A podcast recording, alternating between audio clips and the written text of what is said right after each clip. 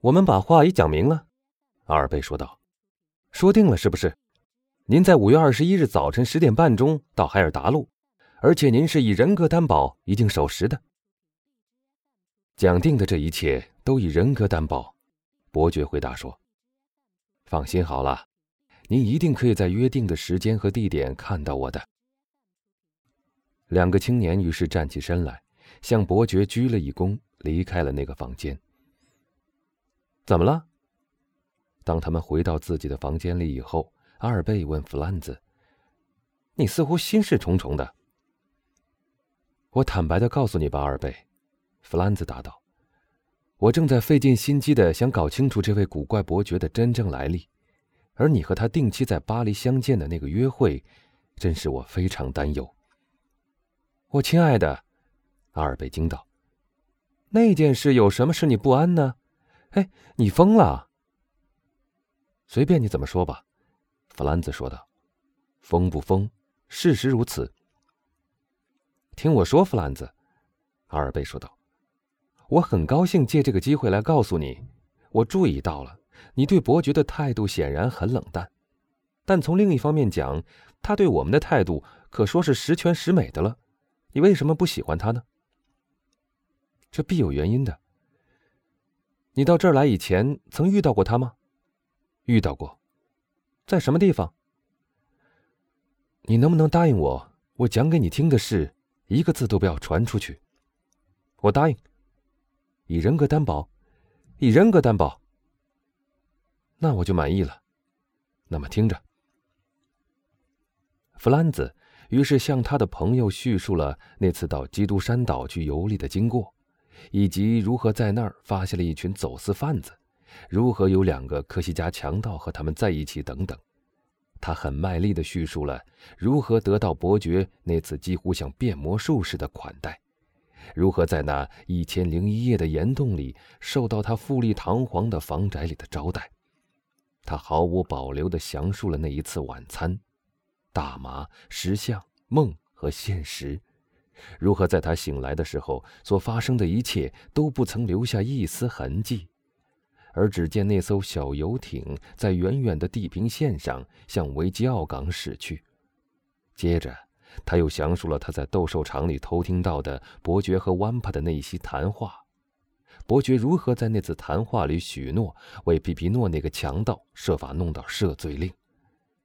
这个协定，读者当然明白，他是最忠实的完成了的。最后，他讲到前一天晚上的那个奇遇，他为了六七百比亚士特如何感到为难，如何想起请伯爵帮忙的那个念头所带来的圆满结果。阿尔贝全神贯注的倾听着。嗯，他等弗兰兹讲完以后说道。就从你所讲的这种种事情上来看，他又有什么可讨厌的地方呢？伯爵喜欢旅行，因为有钱，所以自己买了条船。你到普茨茅斯或索斯安普顿瞧瞧去吧，你会发现港口里挤满了游艇，都是属于这种有同样癖好的英国富翁的。而为了他在旅行的途中有一个休息的地方，为了逃避那种毒害我们可怕的饭菜，我吃了四个月，你吃了四年。这避免睡这种谁都无法入睡的讨厌的床铺，他在基督山安置了一个窝，然后，当他把地方安排好以后，他又怕托斯卡纳政府会把他赶走，使他白白损失那一笔安置费，所以他买下了那个岛，并习用了小岛的名字。你且自问一下，亲爱的人，在我们相识的人里面，不是也有用地名或产业的名字命名的吗？而那些地方或产业。他们生平不是从来不曾拥有过的吗？但是，弗兰兹说道：“科西嘉强盗和他的船员混在一起，这件事你又怎么解释呢？”哎，那件事有什么可大惊小怪的呢？谁都没有你知道的更清楚了。科西嘉强盗并不是流氓或贼，而纯粹是为亲友复仇才被本乡赶出来的亡命者。跟他们交朋友，没什么见不得人的。因为以我自己而论，我可以明目张胆地说，假如我一旦去访问科西嘉，那么我在拜访总督或县长之前，一定先去拜访一下哥伦布的强盗。当然，要是我能设法和他们相会的话，我觉得他们是很有趣的。可是，弗兰兹坚持说：“我想你也大概承认，像万帕和他的喽啰们这种人，可都是些流氓恶棍。当他们把你抢去的时候，除了绑票勒索以外，该没有别的动机了吧？而伯爵竟有能力左右那些暴徒，这一点你又怎么解释啊？”我的好朋友，我现在的平安多半得归功于那种力量。这件事，我不应该太刨根问底。所以你不能要求我来责备他和不法之徒之间的这种密切关系，而应该让我原谅他在这种关系上阅历的细节。这倒绝非是因为他保全了我的性命，而因为依我看，我的性命是不会有什么危险的，倒是给我省下了四千比亚什特。四千比亚什特换成我国的钱，要相当于两万四千里弗。这笔数目，要是我在法国被绑票，肯定不会被估得这么高的。这完全证实了那句俗话，阿尔贝大笑着说：“没有一个预言家能在他的本国受到尊崇。”谈到国籍，弗兰兹答道：“伯爵究竟是哪国人呢？他的本族语又是哪一种语言呢？他靠什么生活？他这种庞大的财产是从哪儿得来的呢？他的生活是这样的神秘莫测，在他的前期生活中曾发生过什么大事？”以致使他在后来的岁月中抱有这样黑暗阴郁的一种厌世观呢？假如我处在你的位置，这些问题我当然是希望能得到解答的。我亲爱的弗兰兹，阿尔贝回答说：“当你收到我那封信，觉得必须请伯爵帮忙的时候，你就立刻到他那儿去了，说我的朋友阿尔贝马尔塞夫遇险了，请帮助我去救他出来吧。你是否是这样说的？是的。好了。”那么他有没有问你，阿尔贝马尔塞夫先生是谁？他的爵位、他的财产是从哪儿来的？他靠什么生活？他的出生地点在什么地方？他是哪国人？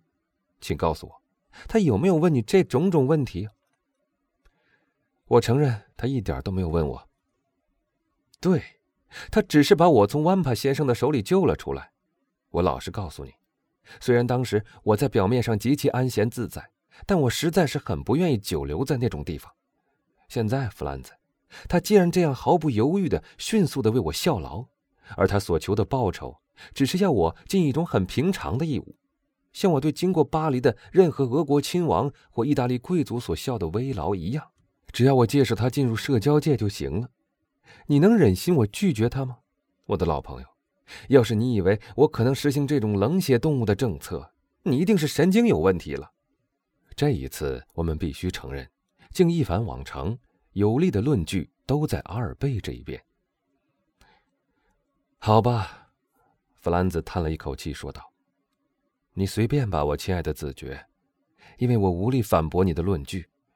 但无论如何，这位基督山伯爵总是一个怪人。他是一个博爱主义者。”对方答道。他访问巴黎的动机，无疑是要去争取蒙松奖章。假如我有投票权，而且能左右选举的话，我一定投他一票，并答应替他活动其他的选票。现在，亲爱的弗兰兹，我们来谈些别的吧。来，我们先吃了午餐，然后到圣彼得教堂去做最后一次的访问，好不好？弗兰兹默默的点头答应了。第二天下午五点半。两个青年分手了，阿尔贝马尔塞夫回巴黎，而弗兰兹伊皮奈则到威尼斯去，准备到那儿去住两个星期。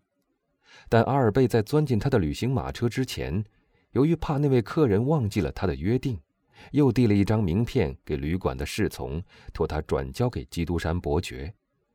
在那张名片上，他在阿尔贝马尔塞夫的名字底下用铅笔写着。五月二十一日上午十点半，海尔达路二十七号。